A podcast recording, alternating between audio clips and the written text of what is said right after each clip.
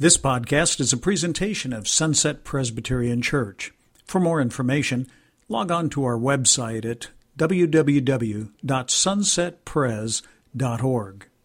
Little mood lighting this morning. Um, definitely prayed for technology to work. Alex has been amazing this morning and is helping me hopefully pull this off. So we'll see how it goes. If it doesn't go well, it's not on him, it's on me. So I just wanted to clarify that too.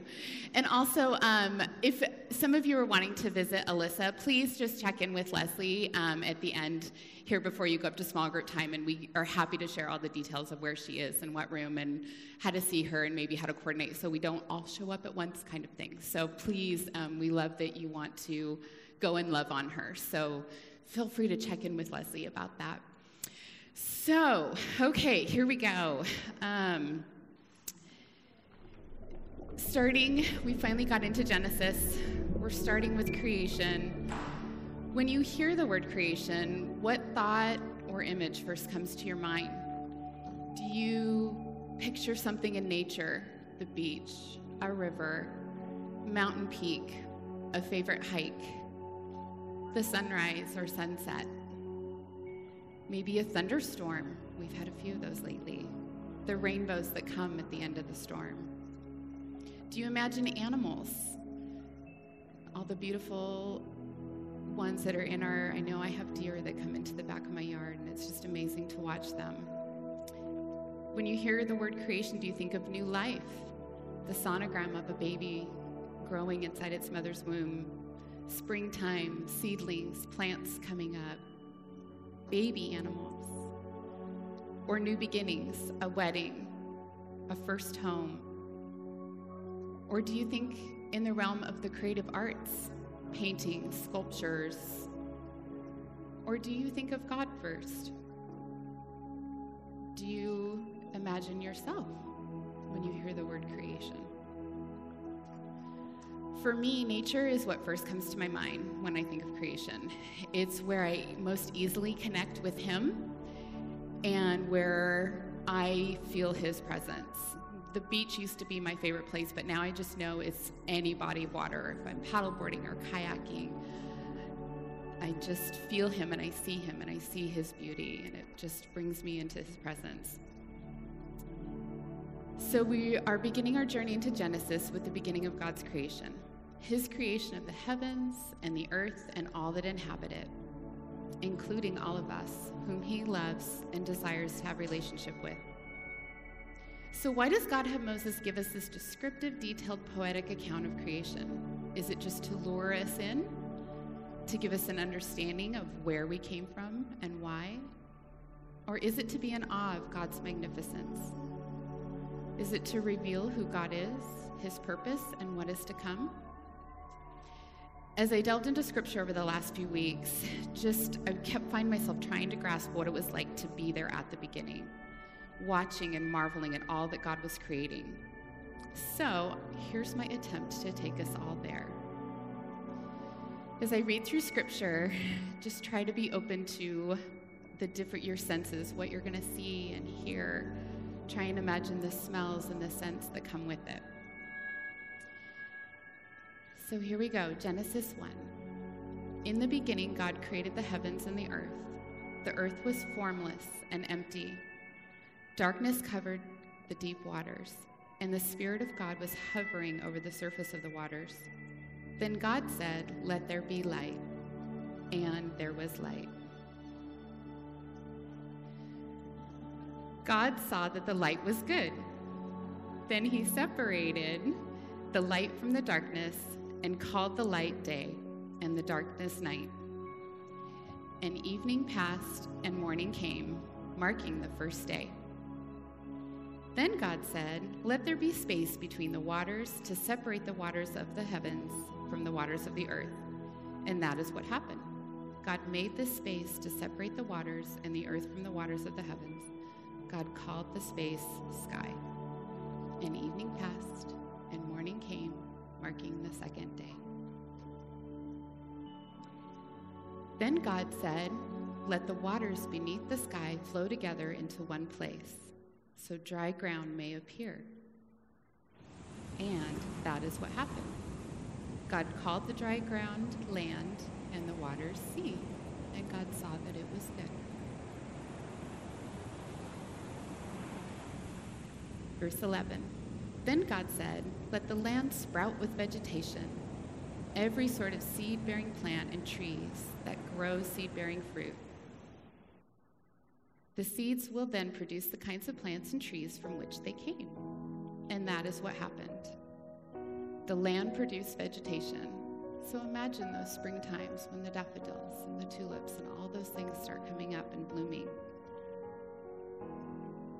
All sorts of seed bearing plants and trees and with seed bearing fruit were produced. Their seeds produced plants and trees of the same kind. And God saw that it was good. And evening passed, and morning came on the third day. Verse 14 Then God said, Let lights appear in the sky to separate the day from night. Let the seasons, let them be signs to mark the seasons, days, and years. Let these lights in the sky shine down on the earth. And that is what happened. God made two great lights the larger one to govern the day, and the smaller one to govern the night. He also made the stars. God set these lights to the sky to light the earth, to govern the day and night, to separate the light and the darkness. And God saw that it was good, and evening passed, and morning came, marking the fourth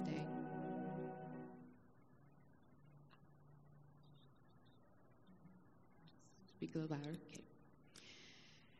Verse 20 Then God said, Let the waters swarm, and fish and other life.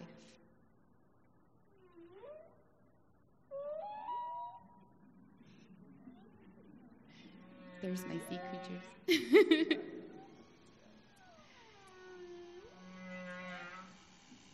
After the sea creatures, let the skies be filled with birds of every kind. So God, God created great sea creatures and every living thing that scurries and swarms in the water, and every sort of bird, each producing offspring of the same kind. And God saw that it was good. Then he blessed them, saying, Be fruitful and multiply. Let the fish fill the seas, let the birds multiply on the earth. So here we have the first blessing. And evening passed, and morning came on the fifth day. Then God said, Let the earth produce every sort of animal, each producing offspring of the same kind livestock, small animals, and wild animals, and everything that crawled on the ground. Not so fond of those parts, but they're part of our circle of life. So God made, and this is what happened God made all sorts of wild animals, livestock, small animals, each able to produce offspring of the same kind.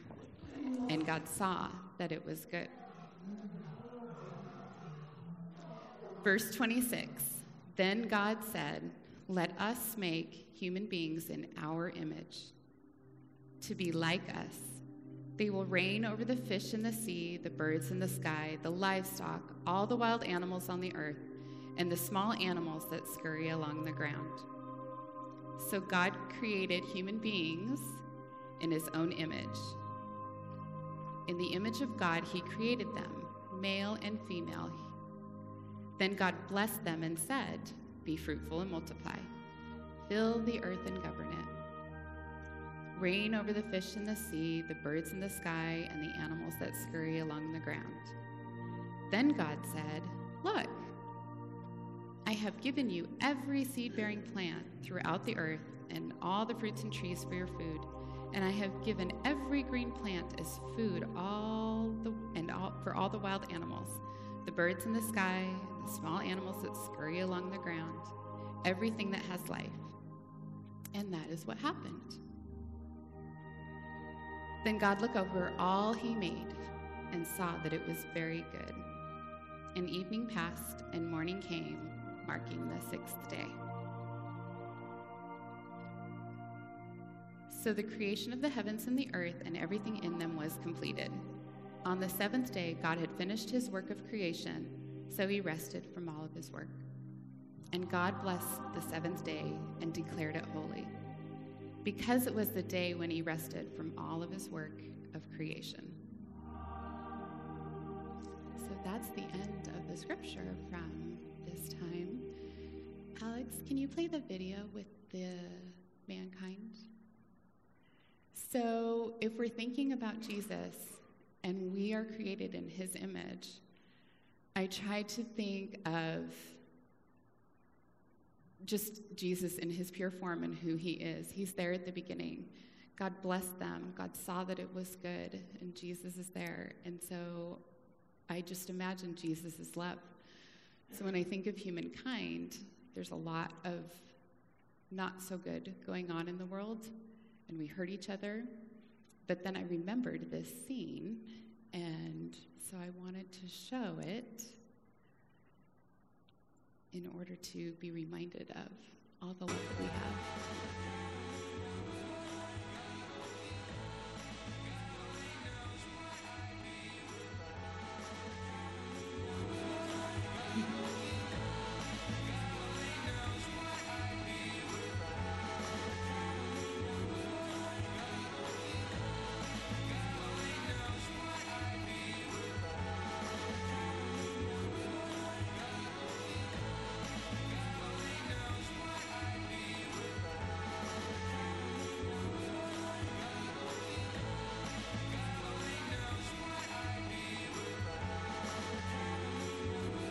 So for me, it's a reminder where are we headed? We're looking to see Jesus in Genesis. And Pastor Steve talked about that we were the culmination of creation, God's creation. And so, in keeping that in mind, we'll go forward here. So the scene I just showed you, it's from one of my favorite movies. It's from Love Actually, um, and it's this movie that's about all these different storylines. I think there's probably seven or eight different storylines, and they're completely separate. However, in certain small ways, all the people are related to one another in some way: friends, family, spouses, relatives, um, coworkers, bosses.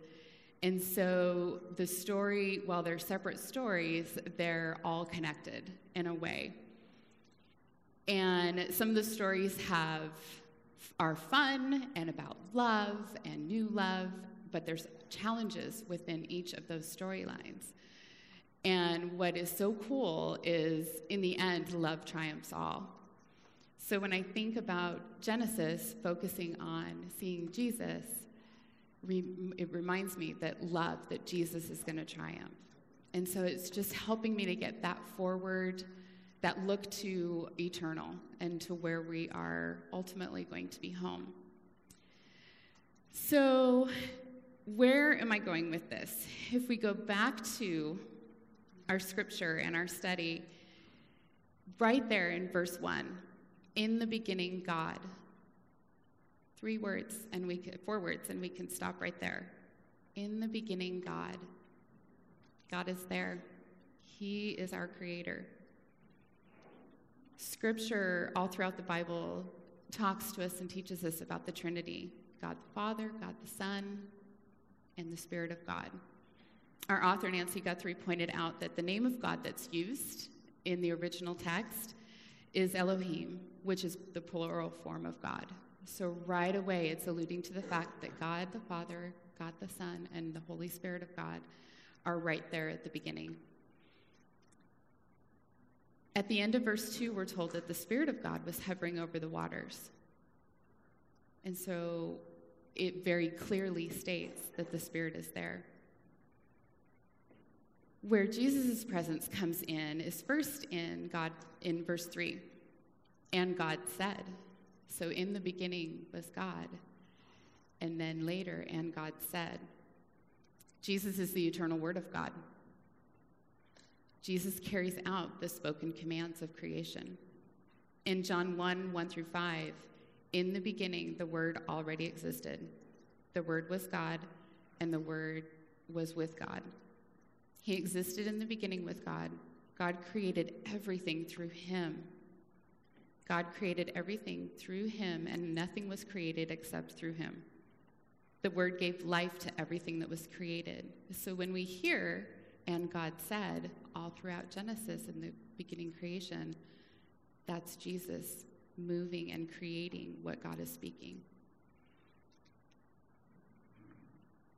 In Hebrews 1 2 and 10, it also tells us of how God created the world through his Son. So throughout Scripture, we've just got confirmation after confirmation that Jesus is right there at the beginning.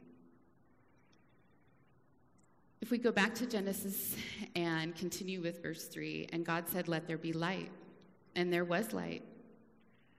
Again, Nancy stated it brilliantly. God's powerful word went out, and a brilliant light eradicated the darkness. And we're told again in that verse in John, Jesus is the light. Because the sun and moon, they're not there until the fourth day. So that first light is God speaking Jesus into the world and him there. Hebrews 8:12 again Jesus spoke to his disciples saying, "I am the light of the world. Whoever follows me will walk will not walk in darkness, but will have eternal life." Of course, in verse 26, we have our final confirmation that Jesus, the Holy Spirit, are both there with God. He says, the God's, then God said, Let us make mankind in our image, in our likeness. My teacher brain went off. I loved it. Pronouns, yay! but what's used there? Us, our. The us and our being the fa- uh, the us being the God the Father, God the Son, and the Spirit of God. So they're all there. They're all present. They're all part of this. One thing that stood out to me this time going through Genesis is um, I found it interesting the use of the us and the our, that clearly stating that all three of us are here and his drawing our attention to that it didn't come until he was speaking about the creation of us, of humankind. That's the first time he uses, let us make, let us create in our image. God is very deliberate, and I just thought that was beautiful that he had that pop off the page, and I hadn't caught it before.